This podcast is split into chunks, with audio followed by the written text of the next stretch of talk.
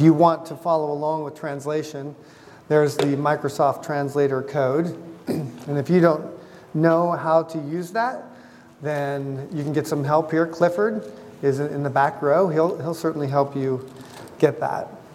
Let's look at a couple of verses this morning. We're going to talk about evangelism and figure out kind of what that means together. But I want to start just by reading two texts this morning. The first one is from the book of Romans. It's chapter 1, verses 14 through 17. And then the other is the Great Commission, which you may be familiar with, probably both of these, if you're from a church background. And here's what we read in Romans chapter 1.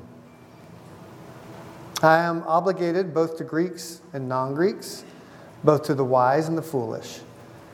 That is why I am so eager to preach the gospel also to you who are at Rome.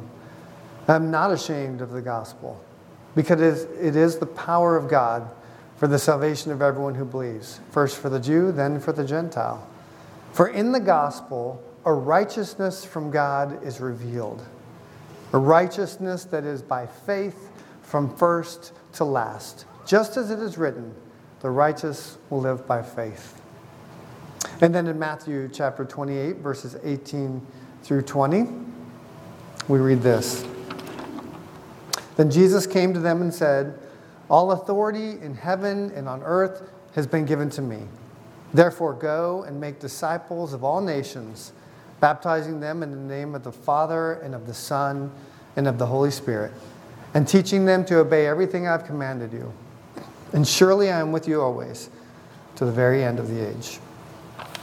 This is the word of God. I pray that he adds his blessing to it and gives us understanding and conviction. Now we're going to talk for the next few weeks about evangelism, and that word means different things to different people. You may have some really negative response to that word, maybe a very positive one, and you have your reasons for why that's the case. But it is a word that the Bible uses to talk about what we are to be doing if we are following Jesus. And so we want to talk about sharing that message. And today we're talking about sharing with conviction.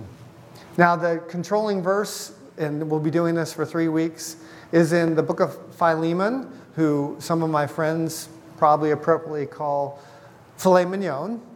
And Philemon's a very short book.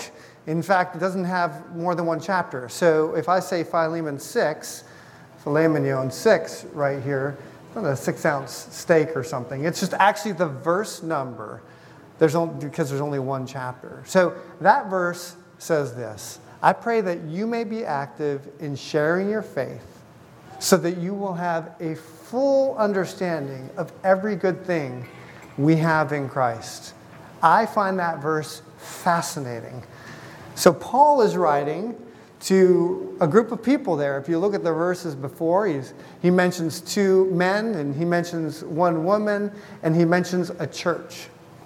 And he says, this is who I'm writing it to, men and women, and in fact, an entire church. That there is a sense in which when you share your faith, you have a deeper understanding of every good thing that you have in Christ.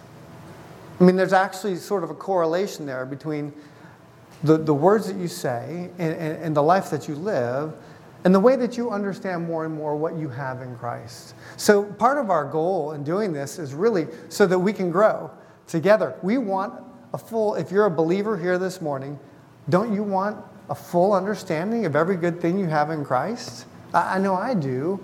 And so part of what we have an opportunity to do is explore how that happens and what it looks like when we share this faith that we have. So this week, sharing with conviction. Next week, sharing independence. And then the final week, sharing with intentionality. And what we want to consider is what evangelism is, why we should be engaged in it, and how we do it. And of course, this won't be exhaustive. But I'm hoping and praying that the Spirit stirs in our heart a desire and an eagerness to be a part of it. And I want to begin by inviting one of our own members to come up and to share. Jennifer is going to come up and share how this has been happening in her own life This isn't just something that somebody who has a label, like me, can be engaged in. It's for everybody. So Jennifer, thank you.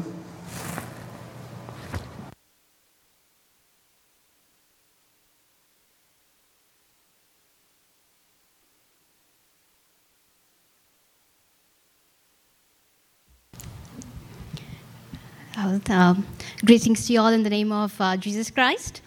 And I'm here to speak about evangelism with conviction. And it was not in my least of dreams that I imagined that I'll be here in front of a church speaking about evangelism, because I had a lot of thoughts which was different, and I thought this is God's profession, so it's a God's thing, and it's God who's going to do all that. So I'm just here to serve His purpose, which is by living a good life, and I don't have anything to do with evangelism. So I want to take you all down a trip to my life's memory lane. Don't worry, it's short, though it is 38 years, it's going to be short. And I want y'all to see why this was sharing with conviction, because I want you to know a little things about me. So I'm this weird person who had a childhood name of sack of potatoes. So some of the ladies know that here. But I like to stay in a place. I don't like traveling. And I can be a very vibrant sack of potatoes, though, staying at the same place. And I'm also an early riser who married a person who thinks 8 a.m. is early morning. For me, where 5 a.m. is early morning, or I think it's late for me. So that kind of a weird combination I come from. And so being an early riser, I always love to watch the birds, because they're only in the morning. So I went with my brother for bird watching. And I think when I was 10, we used to go bird watching. And then I loved the birds, I loved the colors. And only after some time that I knew that, like a few weeks, that we are there on a purpose. Because my brother started noting down things that what are the flowers that they take nectar from. So what are the flowers that they go seeking? And it's all about pollination and biodiversity and what is the things that they're doing for the ecosystem, which was too hard for me. I was like, I thought bird watching was easy, because just watching the birds and seeing nature, that was easier than doing all this biodiversity and ecosystem kind of a thing. So I backed off. I said, no, this is not my thing. So I'm that kind of a person. I love to enjoy, but when it gets to the real motive or the professional part of it, I wouldn't want to do it, because I think that is very unkind to the birds to make them commercialized. So this character stayed with me, and I'm also born to parents who have a very bold, kind way of doing evangelism. Like, they can host open-air meetings, or they can pass on tracts in the roads, and they were also arrested a few times, or close to getting arrested a couple of times for evangelism, and I'm nowhere near to that.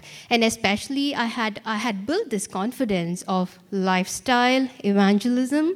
I gave a name for my evangelism. I said, like, I want people to see my life and think about Christ, but I don't want to go tell everybody about Christ. So my confidence was I had evangelism, but I was doing a lifestyle evangelism, which I thought was a very fancy name, because I was a teen. I named it, and I'm super good at it, and I love to do something against my dad all the time. So because he was a downcore evangelist, I wanted to do something different. So I was so happy. So I was like this unsinkable Titanic, who was on her maiden journey for like 37 years. And so, well, that's not a maiden journey, right? Okay, so she was on a journey for 37 years. And a few days before March 25th of 2023, I got this, I was doing a spiritual gift assessment, which was supposed to be a part of our leads meeting, a ladies meeting. And I had already, this was not the first time I was doing it, I had already done it. And my lowest scores were craftsmanship and evangelism. So when I looked at craftsmanship, I was like, oh, wow, I love that, because when I drew two flowers and showed it to my friends, they used to say, wow, that's a beautiful pair of shoes. So I was like, and then I converted it. Yeah, that's shoes, beautiful, you guessed it right. So I loved it when I, my lowest grade was craftsmanship. But when it was evangelism, I already have seen this score, because when I became a member for the Discover Redeemer, even then my score was low. My lowest score was evangelism, but then the conviction has not happened. So I was like, the conviction was so easy to brush it off. My dad's desire on me, I was able to brush it off. And even Anastasia, who went to the Lord, she has spoken to me about persecution in India and things about evangelism, but that was also easy to brush it off. But this time, when I saw my score about evangelism, I felt so burdened. I was no more like this unsinkable Titanic, but I went crashing down like a submarine. And it was so different, and I started Googling symptoms, weird feeling down your abdomen, and feeling of like things, and please don't do that, because they would say irritable bowel syndrome to the worst of diseases. So, but I was not having any of them, and this conviction carried on. And in a meeting on the March 25th, I very well remember the date, so that's why I want to point it out. There was a very bold statement made by one of the ladies there. When we were speaking about my gift of evangelism, most of us had evangelism as our lowest score. So we said, like, yeah, it's not my thing, it's a God's thing. And she said, if we don't tell, how will they know? So I'm so grateful for that statement that Terry made, which convicted me so hard enough that all the while I was thinking, Jesus is the master of the universe. It's his profession to call people to his kingdom. And I'm here just living my life, so I have nothing to do with this. But then every time with my lifestyle evangelism, I prayed for the hearts of people, for God to work on their hearts. I deny the fact that I had to pray for my heart to do this mission of evangelism. So it is not God, the Spirit worked through me, giving me a feeling that this is not like a Star Wars kind of a mission where we gather people and get to the ready of the end of the world. But it is so personal. If he didn't want it to be personal, he wouldn't have come down by himself, and he wouldn't have had his last words. The last words are so precious for every human, right? So he wouldn't have said, spread the good news. He would have done it in some magical way. He could just appear here and say, guys, come on, follow me. That's super exciting and super impressive, right? But he's a God who's personal. He touches your heart. He wants you to touch the hearts of others. So this was a conviction that broke my confidence of the lifestyle evangelism, and I wanted to really work on my weakest gift. And this journey is hard, I would like to say. This journey is hard, and right from the time that I was convicted, I'm taking up trainings, I'm taking up all kind of things that will make this gift, the weakest gift, stronger. But he reminds me, though I'm weak, he is strong, and it can happen only with the Spirit. So the Spirit is leading me, I believe, and I want you all to encourage me with your prayer, because I really want to do this. And I stand here with a lot of conviction, and I would encourage you all to also join us for a seminar on Saturday, the September 23rd. And you'll also hear more from experts, not a convicted person like me, from experts throughout the week. And I hope you all enjoy this journey. And the last thing I want to say is this was a free gift that we received, and the free gift of salvation, that we have the opportunities that we have lost to share, the souls that we have lost who didn't hear about Jesus, for this free gift. And the free code is so simple. It's his name, Jesus. And if we just trust his name, we're going to all get this free gift. So I continue to ask you all honestly to pray for me. And if this has touched you in any way, please join us for a seminar to learn more and to grow more and to pray together. Thank you.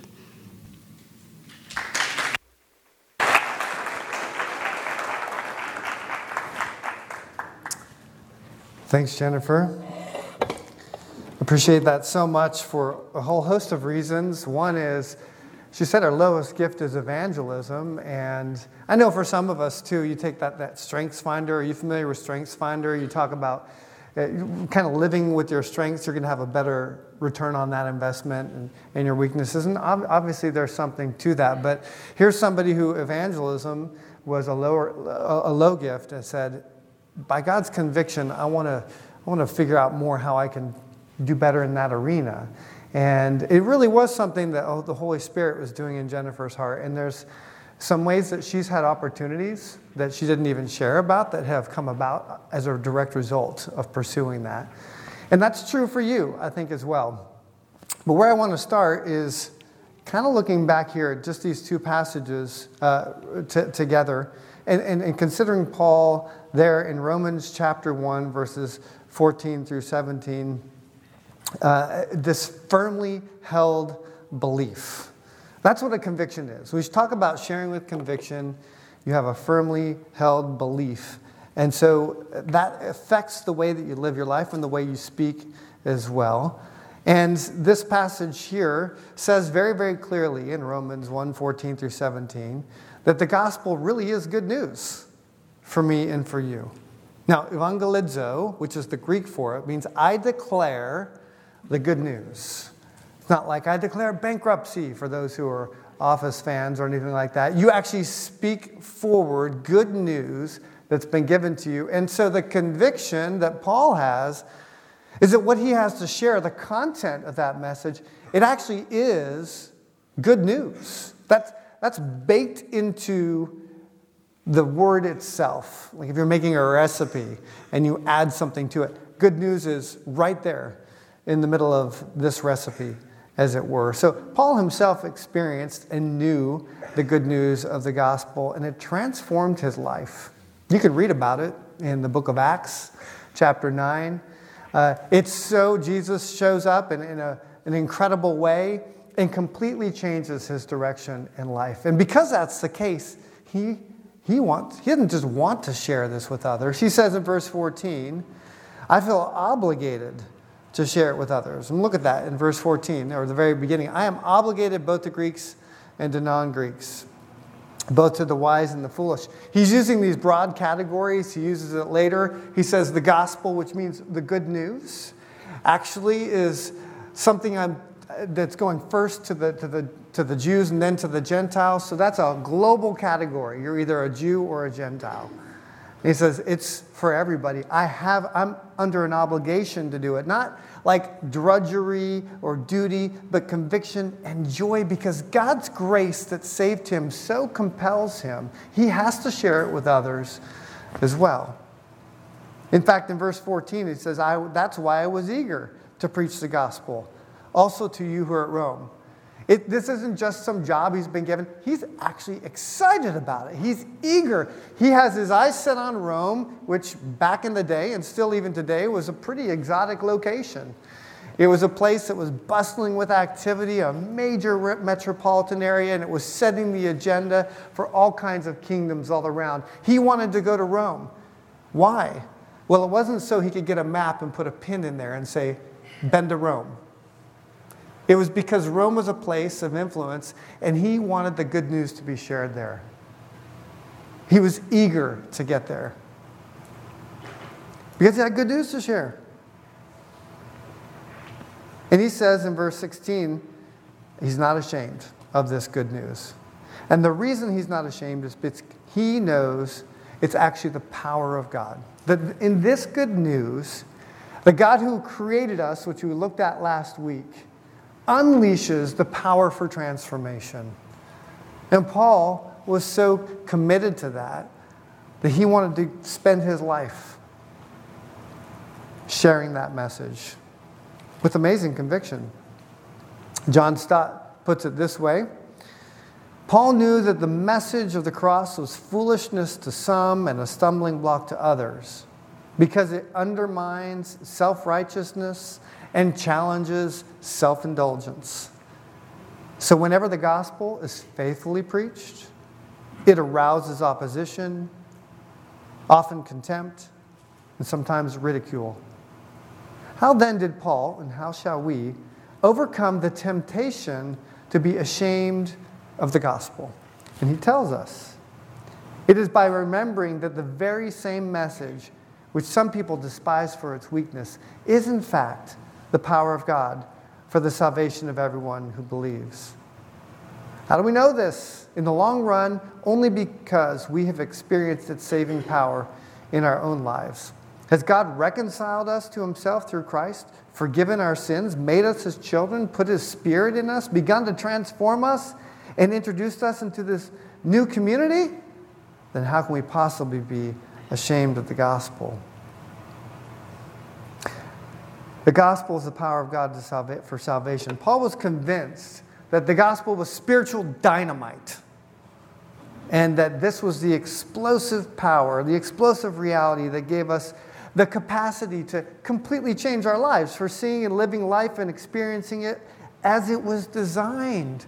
Sin, according to the Bible, changed everything and convinced us ultimately that we can be God. We don't need him.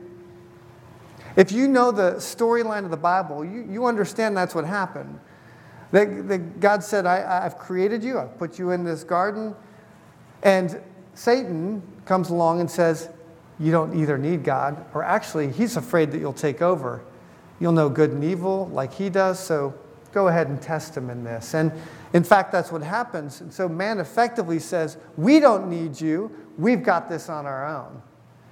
And the history that follows is something you all know because you live it. Not only on that grand scale cosmically, but even internally in your own soul.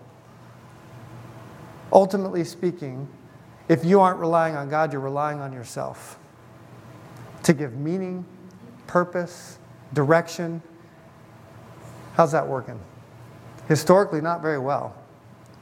And so Paul was the same way. He had a great zeal for the things of God, but it was misguided until he met Jesus, and Jesus reminds him, I am God, I am the Messiah, and your life now is lived in surrender to me. And for Paul and for so many others, that's where life really begins. And that's why he says it's good news. You lay down your life, and then you gain it, because you see it as it ought to be. And in the gospel, according to verse 17, we discover that God provides in the person and the work of Christ what he did, his righteousness, given to us. We've done nothing to earn it. This is a gift of God. Not by works. We can't boast. That's why I was praying, take away our pride. If you call yourself a Christian today, you have no room for pride. It's not by works. No one can boast. It's a gift of God. And he's given us some things to do. One of those things is to share with conviction the very faith that he's birthed in us. Certainly that's where Paul was. He had this eternal lens, this simple trust in the person, the work of Jesus that set him free and gave value to his life. He just wanted to declare that to others. And maybe that sounds familiar to you, but this text itself is pretty important in the life of the church if you look historically. I'll just give you a couple of examples of that. One of them was Martin Luther, and some of you will know Martin Luther, who was around in the 1500s, and he was a monk, and because he wanted to be close to God. So he at least knew that he was separated from God and he wanted to be close to him. He was so serious about that. Some of us don't care, but he cared, that he became a monk, and he said, I just want to focus all my life on getting close to God. But he never felt close to God. He always fell short of experiencing this closeness to God that he longed for. He said, if ever a monk got to heaven by monkery, I would have gotten there. He would fast for days. He would pray fervently. He would go without sleep for nights on end. He would go on pilgrimages. He would punish himself without mercy. He would confess his sins over and over and over and over again, but he never felt lasting peace. He wrote this, my situation was that although an impeccable monk, I stood before God as a sinner troubled in conscience, and I had no confidence that my merit, that is the things that I did, would ever satisfy him. Now, some of you, like I said, you don't care about these things. You're like, my goodness, spend your life on something that matters. But many of you might get that. There's a sense sometimes, maybe in a moment when you say, I know I'm far from God and I don't want to be. And so you try. What do I do? How do I get closer to God? And maybe even some of that's being honest and confessing over and over, but you always experience that sense of distance from him. That was Martin Luther. And then he says he turned to the Word of God. You know, this is what he discovered. And he was actually reading in the book of Romans these very verses that we read, although he would have done it probably in German. Nonetheless, he says after that kind of light bulb moment went on for him. He said, night and day I pondered until I saw the connection between the justice of God and the statement that the just shall live by his faith. So that's how this passage ended. A righteousness from faith. It's by faith from first to last. The righteous will live by faith. It's a quote from the Old Testament. Then I grasped that the justice of God is that righteousness, right? The good things, the right standing before God, by which through grace and sheer mercy, God justifies us through faith. As it is written, he who through faith is righteous shall live. Therefore, I felt myself to be reborn and to have gone through open doors into paradise. The whole of Scripture took on a new meaning. And whereas before the justice of God had filled me with hate, now it became to me inexpressibly sweet and greater love. This passage of Paul's became to me a gate to heaven. For Martin Luther, then, he said, the gate to heaven is understanding that Christ has paid the sacrifice in full. I cannot do enough good. I can't share my faith enough times to earn my way into heaven. I can't confess enough times to earn my way into heaven. It is what Christ has done. He was so consumed with the work and the person of Jesus that it set him free. And this is the good news. This is where we start, because if we start with any other place, you're going to be motivated by the wrong thing. By guilt, by shame, by a sense of earning favor before God, by a sense of comparison to others. I shared my faith more than you did. By pride, all that, throw it out. This motivation here is the inexpressible truth that Christ has saved me by faith. It's grace alone. That's the starting point. At least it certainly was even for Paul, and then definitely for Martin Luther. But wait, there's more. There are more people who are important people that we know of throughout history. 200 years later, after Martin Luther, in London, the Holy Spirit used this very passage in Romans to capture the soul of an English pastor named John Wesley. Some of you are familiar with John Wesley and his involvement in some of the Great Awakenings and the United Methodist Church and a bunch of other things as well. He was at an evening service, and some of you know this story, at Aldersgate Street in London. It was May 24th, 1738. And part of Martin Luther's commentary on Romans was being read aloud. So they were looking at the book of Romans and reading aloud what Martin Luther was said. And this is what Wesley said when this was being read. He was describing the change which God works in the heart through faith in Christ. I felt my heart strangely warmed. I felt I did trust in Christ, Christ alone for my salvation. And an assurance was given me that he had taken my sins away, even mine, and saved me from the law of sin and death. You know, Wesley was an interesting character. Before he did this, he was a missionary. He was traveling to Georgia, but he hadn't yet really become a Christian. You can actually do a lot of good things, and you know, but are you really a Christian? For him, what makes him a Christian was relying only in Christ. And he was relying on his good works before. You can read about it in his journals. This completely changed everything. See, when we do something like evangelism, which is not a strength for me, by the way, it's not one of my higher spiritual gifts. When we started doing the church planting thing, I told a group of people, please pray that God will give me the gift of evangelism. I'm still waiting. Please pray. What I started praying for, you know, this is kind of an end around, is God, would you send people to Redeemer who have the gift of evangelism? That's a good prayer, by the way. And he didn't. You heard her name already, like Terry and others too. And Anhel, it's happening. But we pray for the gifts, right? I could do that. In the meantime, there's at least a starting point for me saying, well, why am I not sharing with conviction? There's something going on, but I have to start right here. Do I grasp what God has given me? And if I do, to the extent that I do, then what are the barriers keeping me from sharing it with others? That's a good place to start. So we got to remind ourselves, the gospel, it's really good news. And you have to remember that. I know when I first became a believer, I think I probably was an evangelist then. I don't know how many of you are like this. It was so transformative. I don't have this sordid background story where God rescued me from, you know, the pit of despair. He just gave me a heart and a love for the things of God I'd never known before. It really changed the way I thought about absolutely everything. And I could not contain myself. I had to share it with my teenage friends. I might have been a little annoying to some people. I don't know. Didn't care.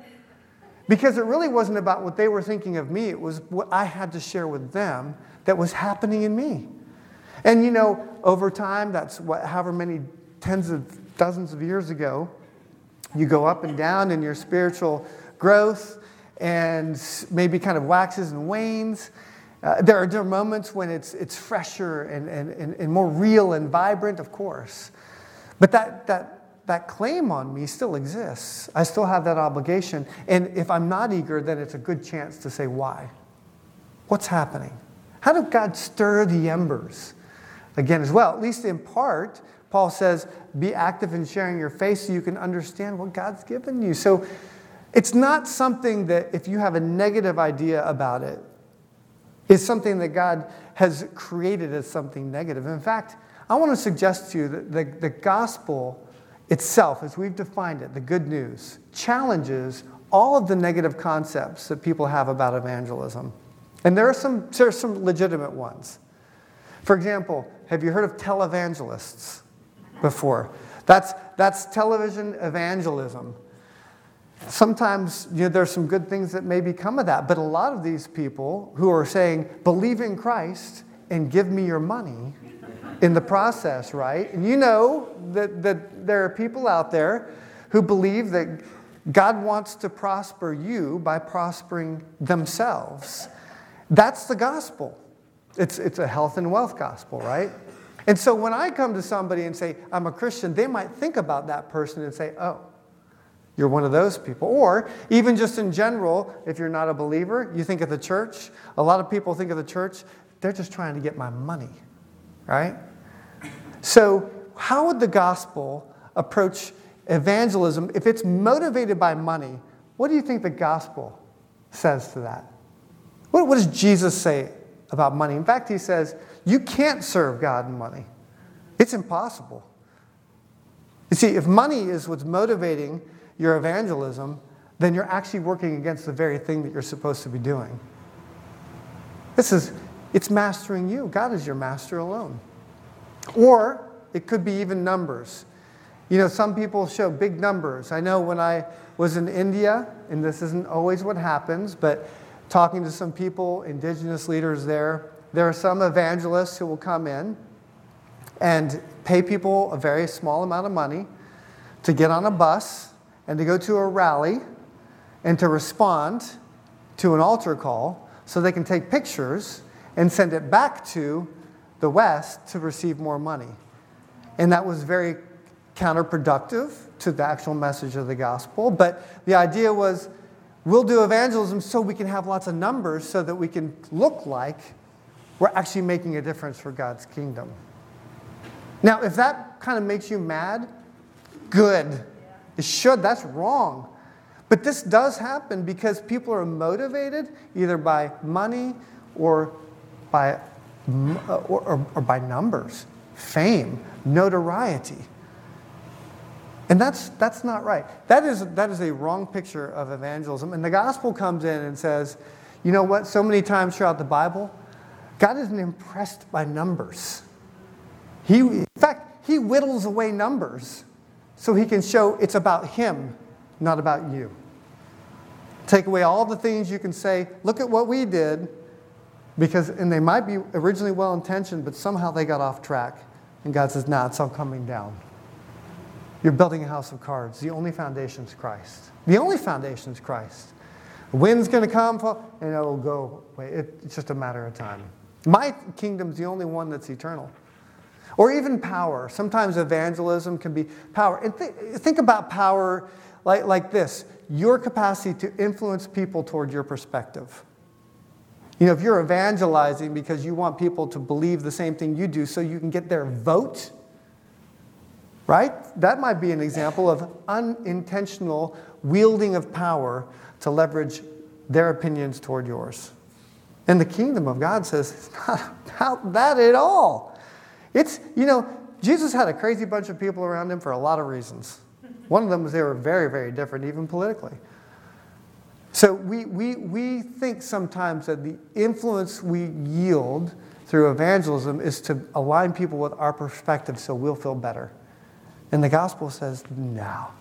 For the wise and the foolish. This is for the Greek and the non-Greek. This is for the Jew and the Gentile. It's not about wielding influence unless the influence you're talking about comes from telling people that this is an upside-down kingdom where power means to serve others. That's it. And Jesus, what was he thinking about in John chapter 13 when he said, hold on, before I leave, I'm going to give you a little picture of what power looks like in my kingdom. I'm becoming the humblest servant in the room, going to wash your feet. No, you don't understand. Power means gaining influence, wielding the sword, controlling. No, I'm going to wash your feet. You want to be like me? Let's serve each other. I mean, Jesus' vision is so upside down. And this is the message that we take, I would argue, in the context of evangelism as well. The gospel dismantles wrong motivations. And so what is the right motivation? What is the good news? It's God saving me by grace through faith. And that's where I think we need to start.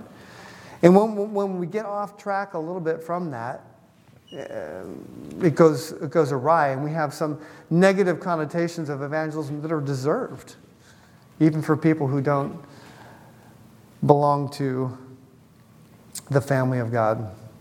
Well, let's talk just briefly about this next thing too, and this is a little bit shorter, but you can't do a beginning message on evangelism without talking about the Great Commission, can you? Impossible. Jesus in Matthew 28, these are some of his final words, and Jennifer mentioned it. All authority in heaven and earth has been given to me. So this is what you do. This is the job of the church. Go and make disciples of all nations, baptizing them in the name of the Father, the Son, and the Holy Spirit, and teaching them to obey everything I've commanded you. And I'm with you always to the very end of the age. So sharing the gospel, it's not just good news, but actually it's a response of loving obedience. Hudson Taylor said, the Great Commission is not an option to be considered. It's a command to be obeyed. And a comment like that, no doubt, is designed to fan into flame some embers that are barely burning. But like we said earlier, if the motive is guilt or shame or fear, those can be great jump starters. But the only sustainable motive for any of this is love.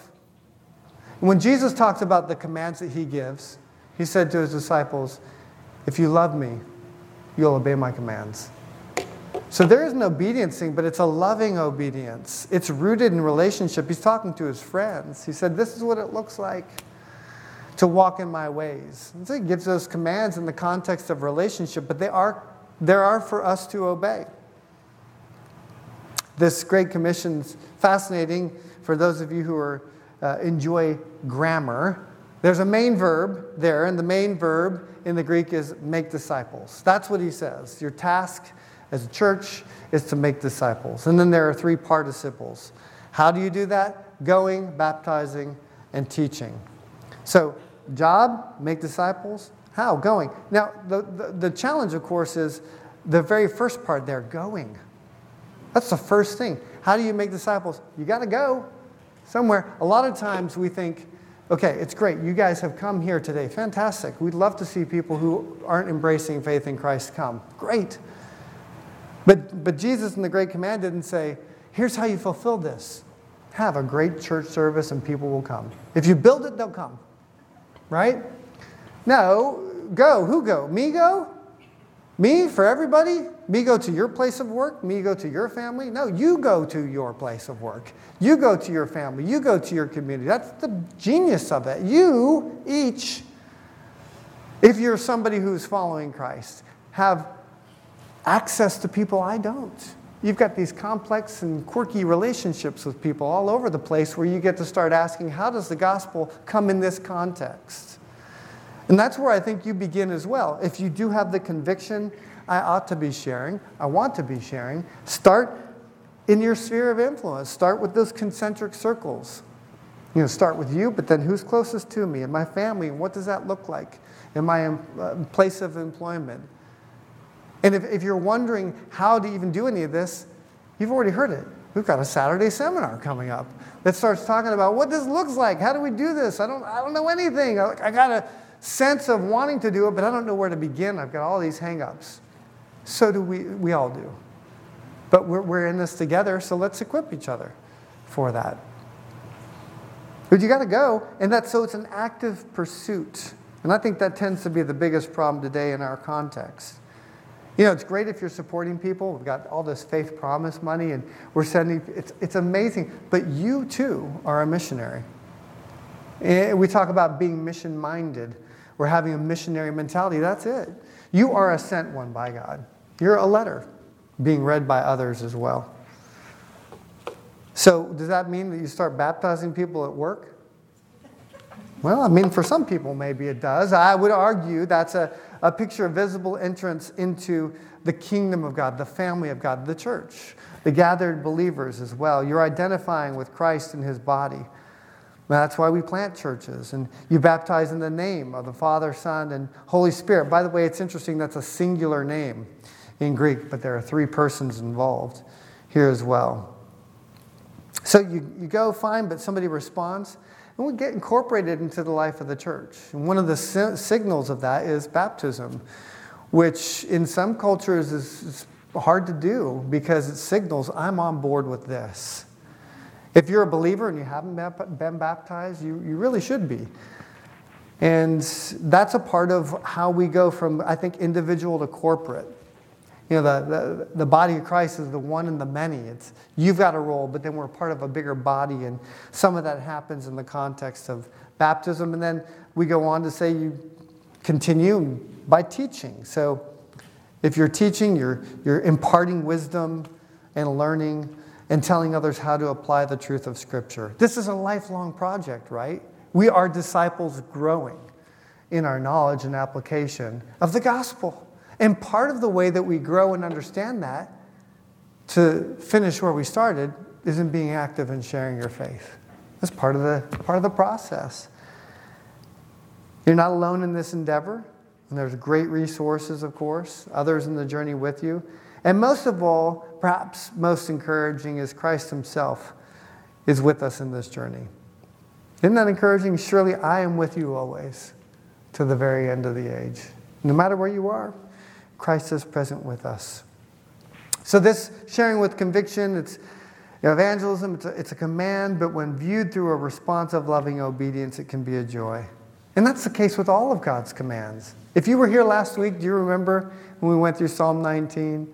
It has this incredible list of all the benefits that come from God's word. You know, it makes wise the simple. And all these great things, and it ends by saying, you know, there's great reward in keeping them. They're more precious than gold. They're sweeter than honey. God's commands, sweeter than honey, something to be tasted and savored and enjoyed. I think that's an apt picture.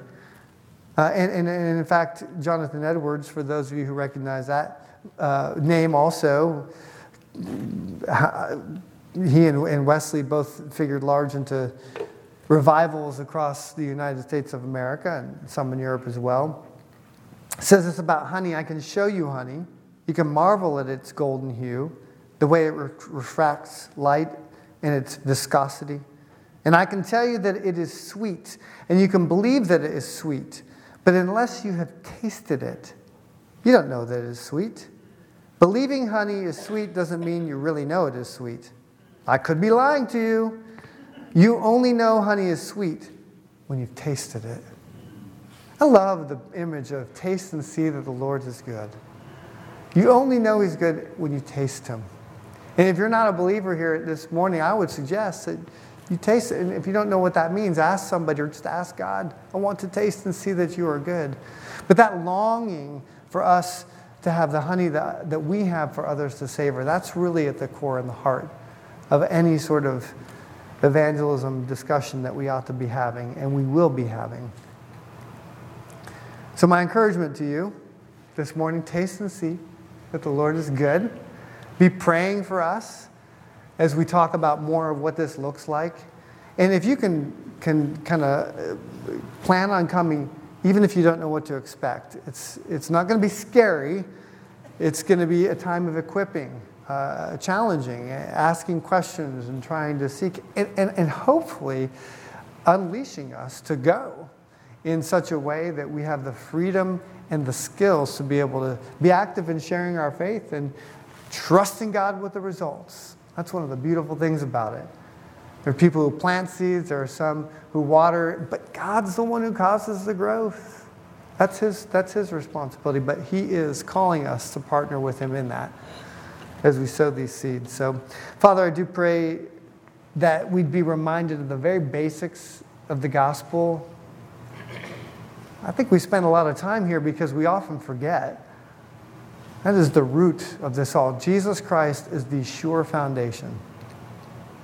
Everything else we're just building on foundations that will disappear.